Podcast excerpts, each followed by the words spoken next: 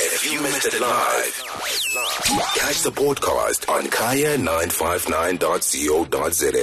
Boy, oh boy, it might be a new year, but the headlines certainly seem as though we've seen them before, right? Yeah, it's amazing, Cuckoo. Hey, uh, compliments of the new season to you, to your listeners, and to everybody out there. I'm really happy to be back here. Thank you. We're really delighted that you've joined us and wishing you all the best for twenty twenty-four as well.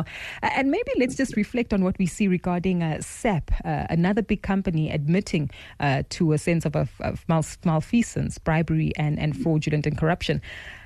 Are you surprised by these headlines, given the rate at which we see them?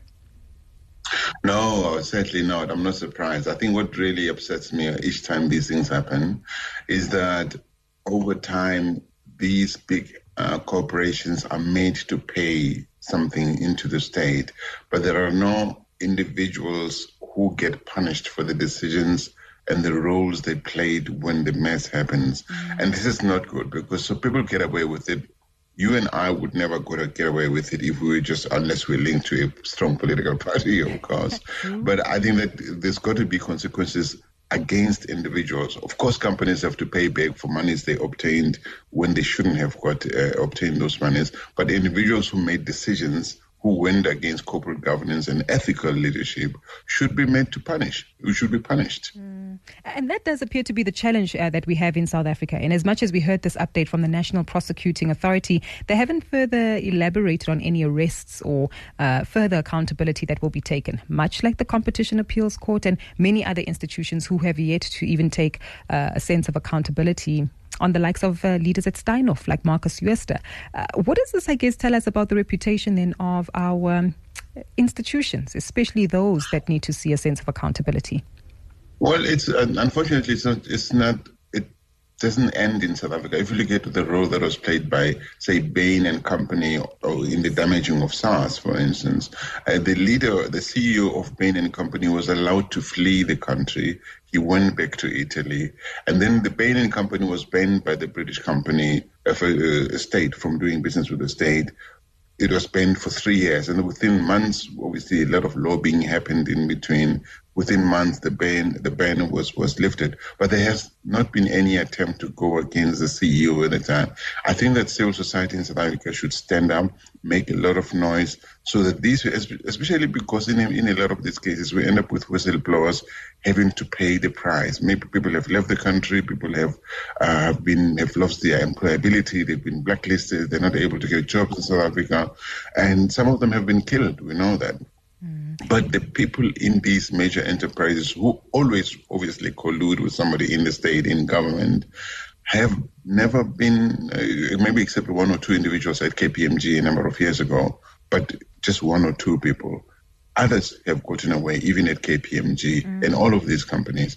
And I think that the civil society should stand up and make, put so much pressure, the kind of pressure that South Africa is putting on the world, on Israel. We should, we should put put it on our institutions, on our government, on on the N P A to go after individuals, not just companies.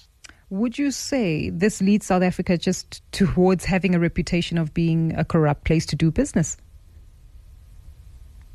No, it it, it, it positions South Africa as a place where you can get away with stuff.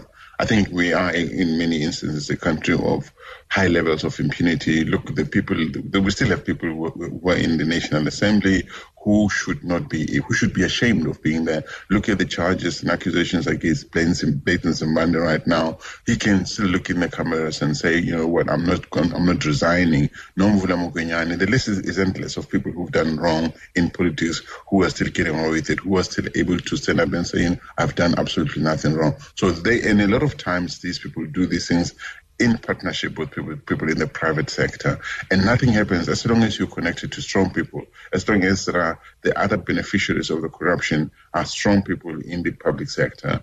You get away with stuff. This is where we're so we suddenly uh, the, the the principle of equality before the law is not respected. South Africa has been long turned into a an Orwellian animal farm where some people get punished, others don't, where the law applies to certain individuals and not to others. And this is where we, we got it wrong. It has to be corrected. Some might say that we're starting to feel the consequences of this, uh, given the uh, grey listing that we saw under the Financial Action Task Force that took place just over a year ago.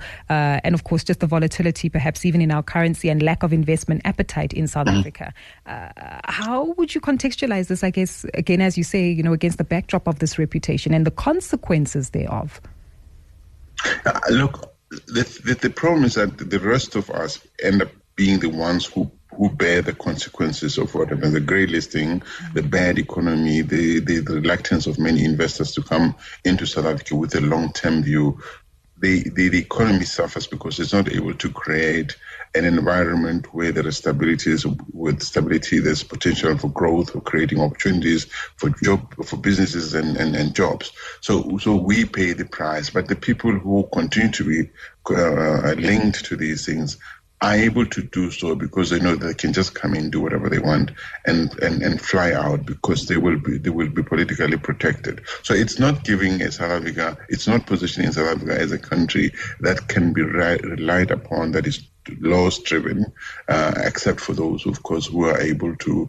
to do anything they want because they they have the connections they want. So it's not it's not for somebody who says, look, I come from a very values-driven environment, and where I come from, we have to do business business the right way. South Africa is not a promising place because you come in here, you get forced to do certain things, to say, to give a portion of your business, because there have been cases like that. You come into South Africa, they say, well, okay, we're happy to give you this deal provided you choose that guy over there or that lady over there mm-hmm. as your B E E partner. And those people who are designated as potential B E E partners are not just not are not unlinked people, as it were. They are linked to somebody. Look at a sale at, of S A A. Mm-hmm. The, the minister, Gordhan, still refuses to tell us what happened there. What are the details of the sale of S A A? Why those people? What are the details of what was offered to them, and who else is benefiting? And and this is a public entity. So so it's not just the private sector. The private sector is always acting in collusion with somebody in government, somebody in politics, uh, who ensures that they are protected and they never get to pay the co- for the consequences, for, to, to face the consequences of their actions. Yeah, I, I can't let you go without uh, discussing today's events uh, at The Hague, uh, where our legal team has made it very clear that uh, what's taking place uh, uh, between Israel and uh, Palestine is not a conflict, it's a violation of human rights, really. Uh, and tomorrow we'll hear from Israel. Uh, and also taking a look at the, you know, forecast for twenty twenty-four. It's an election year. There's a lot of volatility. I'm keen to understand your perspective as to how we need to manage, I guess, the brand reputation of the country, not only on the international stage, but also domestically, given the very, the very many moving parts we need to contend with this year. Yeah, look, I have to say that I was really proud to watch the South African team present their case there. It kind of reminded me of the kind of country we wanted to be at the dawn of our democracy. Well, you know, you know, Nelson Mandela even said, mm. South Africa's foreign policy will be underpinned by consideration for human rights across the world.